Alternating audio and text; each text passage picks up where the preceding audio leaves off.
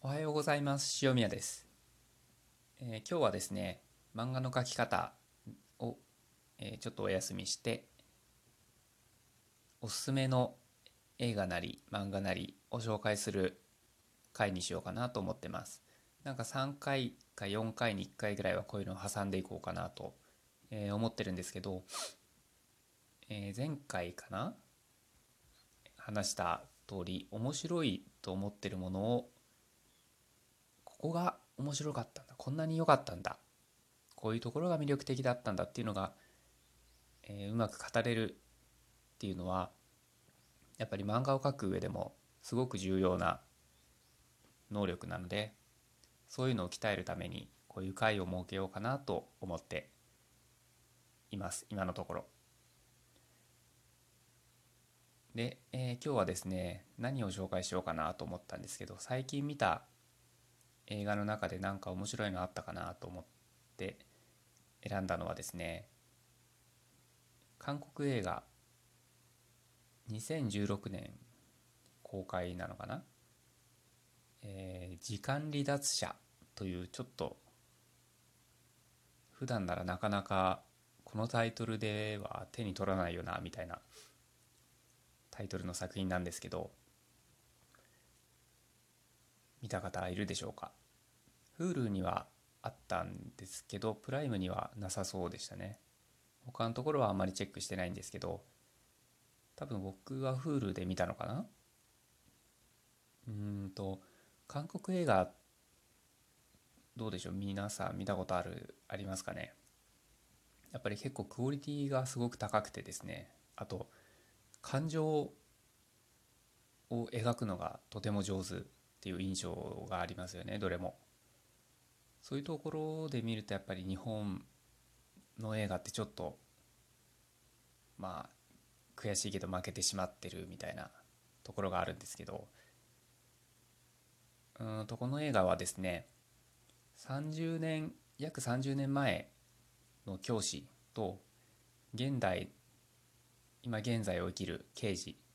がですね同じ時間同じ場所で大怪我を負ってしまってで蘇生の治療を受けるんですけどでそれのせいでお互いがお互いの夢を見るようになるですね。全然お互い知らないのに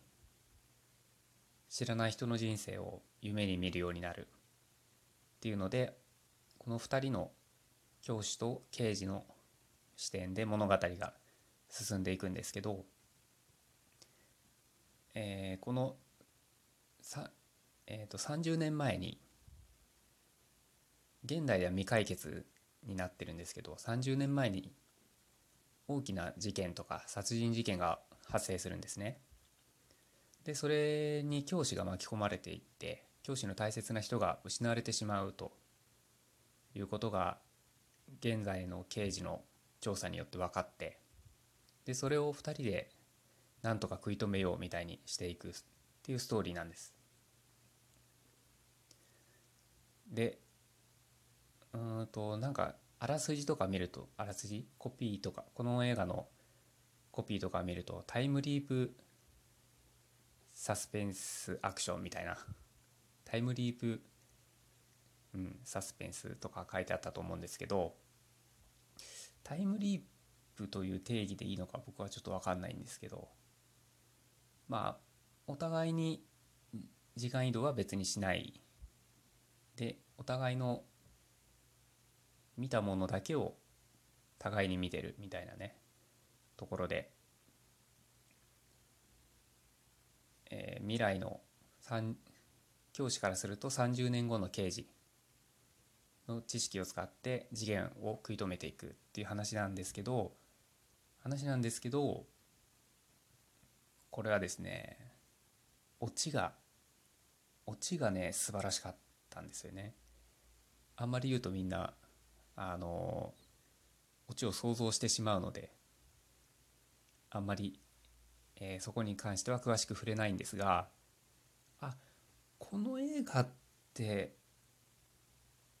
こういうものだと思って見てたけどそういうものだったの？っていう驚き驚きというかですね。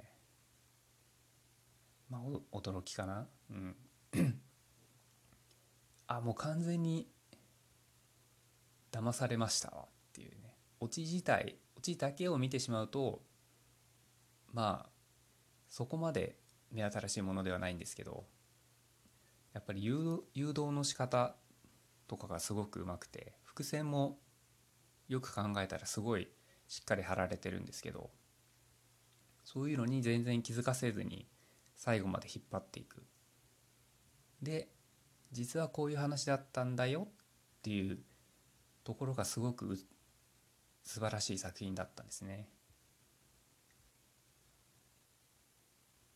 オチ今オチが素晴らしかった映画他に何かあったかなってちょっと考えてたんですけどタイトルが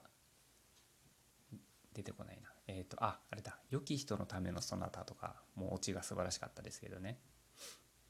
まあああいうのとはちょっとまたタイプの違うオチなんですけど韓国映画、えー、とても面白いものもあるのであんまり見たことないなっていう人はおすすめします個人的にトップ3は、えー、猟奇的な彼女オールドボーイカンナさん大成功ですっていうあたりが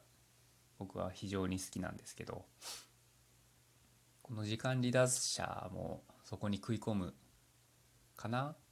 ていう感じです。というわけで今回はちょっと映画を紹介してみました。韓国映画の「時間離脱者」タイトルがねタイトルがちょっともうちょっと何かあったんじゃないのかなとは思うんですけど。興味の湧いた方は是非見て自分の糧にしてみてください。それでは次のラジオでお会いしましょう。さようなら。